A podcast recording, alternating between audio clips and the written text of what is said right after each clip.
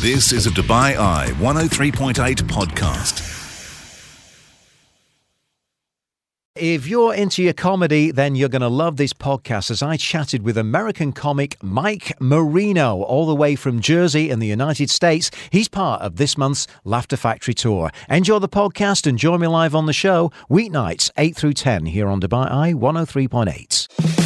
You're listening to the UAE's number one talk radio station This is The Night Shift with Mark Lloyd. on Dubai Eye 103.8. Welcome back into the show, and laughter is all around the city once again with the, the Laughter Factory tour, and it's all USA, USA, USA this time around. And we're going to get started with the New Jersey bad boy, Mike Marino, who joins me on the line. Mike, is it good to be back uh, in town? Absolutely phenomenal to be back. I couldn't wait to come. And uh, the last time I was here is kind of during the pandemic, so now we could do whatever we want. right. So, how did you earn that name as the New Jersey bad boy? Well, you know, coming from an Italian family uh, from New Jersey, Yeah. everyone assumes that we do things that we're not supposed to do with a little jail time. So Okay. you figure it out from there. So the road into comedy then, you obviously didn't go down the Sopranos route, you went another route into comedy. How did that happen? Well, you know, it was. Uh, I grew up as an Italian actor in New York City, and then all of a sudden I moved to Los Angeles, and everybody said the way I sounded, the way I act, maybe my family really is connected. It, it kind of threw me into the stand-up comedy world. Right. And sometimes when you do your act, it's based on what's really going on in life. It makes people laugh. So I may or may not be connected, but I'm still running for president. right. Okay. I mean, you say you were an actor before you you became a comedian. I mean, what kind of roles were you taking on? You know, I'm, I'm expecting you to say bad guys in New Jersey again.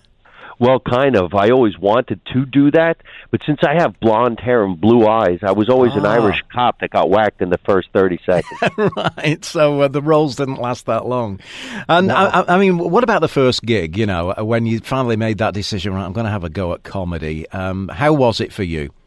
well, you know, I was working on a soap opera. I was actually on As the World Turns, and I moved out to uh, California, and I went over to the comedy store.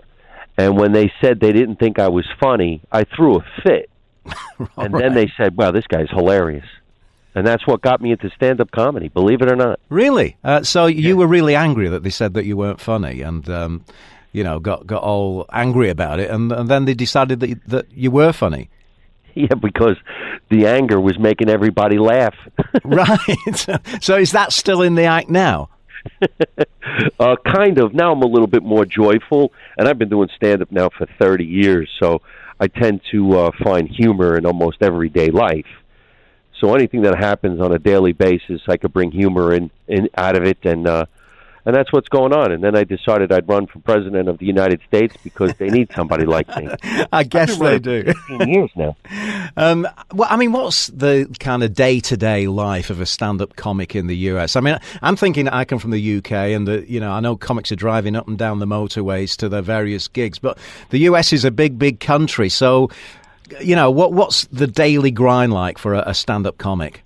You know, I wake up in the morning and I find comedy wherever I go. I'm always in a good mood. After two years of a pandemic, absolutely crushing careers of comedians because Yeah. there was nowhere to perform and Yeah. people wearing masks. And now all of a sudden we're allowed to do what we do. Uh, how could you not find humor in anything? Anything. And waking up this morning when people just asking me if I wanted toast, I couldn't stop laughing. I mean, if you really think about it, there is some joy to find wherever you go. Yeah, I mean, th- th- when it comes to actual mileage and travelling, I mean, d- are you on the road pretty much all the time? I would say every weekend I'm flying somewhere and flying from Los Angeles, California to Dubai. I mean, it's 15 hours. Yeah, yeah. I mean, I had my notepad out and I was writing jokes for 15 hours, especially when you're on a plane and you can't get off. And it's very difficult to get up to go to the bathroom between 800 people. right. I mean, you say you're writing out some material on, on the way over. Do you try and include material about the city that you're coming to? Is are there going to be a, perhaps a few Dubai centric jokes in there? Oh, you could bet your life I'm going to bring some jokes from Dubai.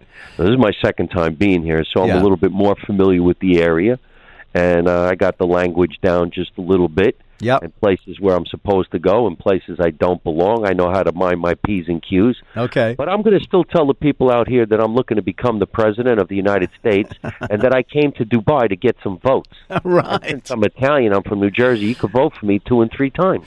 Now, um, I'm guessing, you know, um, you came over with um, at least one of the other comics. I mean, just talk to me about the lineup of this uh, Laughter Factory because it's yourself and two other comedians. Yeah, we got Laura. She's a comedian coming from Los Angeles as well. And then uh, Robby, he's coming in from uh, New York City. And the three of us are all Americans. So this is going to be the USA tour here in Dubai. Uh, It's it's going to be fantastic, I, I'm sure. Just tell me a little bit more about growing up in New Jersey and uh, you know the the vibe and uh, the atmosphere, what it was like as a as a young teen.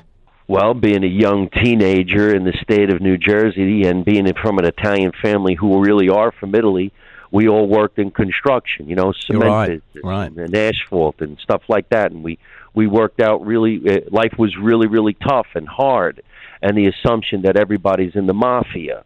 Yeah. So you know you could really scare people in different parts of the world when they say where you from, and you say, "Well, I'm from New Jersey." Right away they think I'm going to commit a crime. right.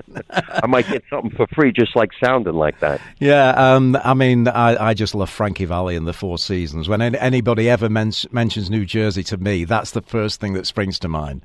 Frankie Valli and the Four Seasons, created because they performed at a place on Route 22 in Union, New Jersey, which is where I'm from, and the place was called the Four Seasons. Really? It was actually a bowling alley. Really?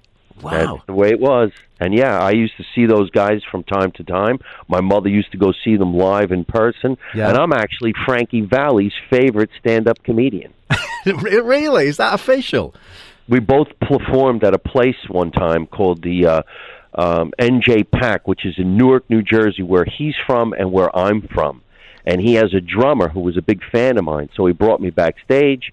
Out comes walking Frankie Valli and the Four Seasons. Oh, wow. And they said, "We love watching you. We think you're great." And I said, "Well, maybe you guys will let me be your opening act someday." Wow, that would that would be fantastic. So you've actually met uh, Frankie and, and the band them, themselves. Absolutely, one hundred percent. It was a couple years ago, one of the greatest nights of my life. And he's performing on a Saturday night, and I was performing there on a Friday night. So you could just imagine how that felt. Wow. Two sold out shows. I mean, he did three thousand seats. I only did one thousand seats, but I was in the same area. amazing, amazing. Now, um, looking at the calendar, uh, Wednesday night, 17th, you're at the Hyde Hotel.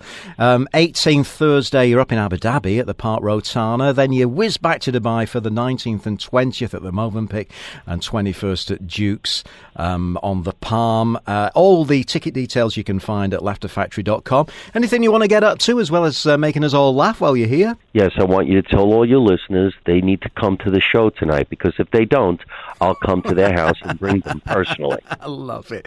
Absolutely love it. Yeah, the bad boy from uh, New Jersey, Mike Marino. Great chatting to you. And I, I've just got to play some Frankie Valli in the Four Seasons. I think it's a great idea. Either that or play some Springsteen.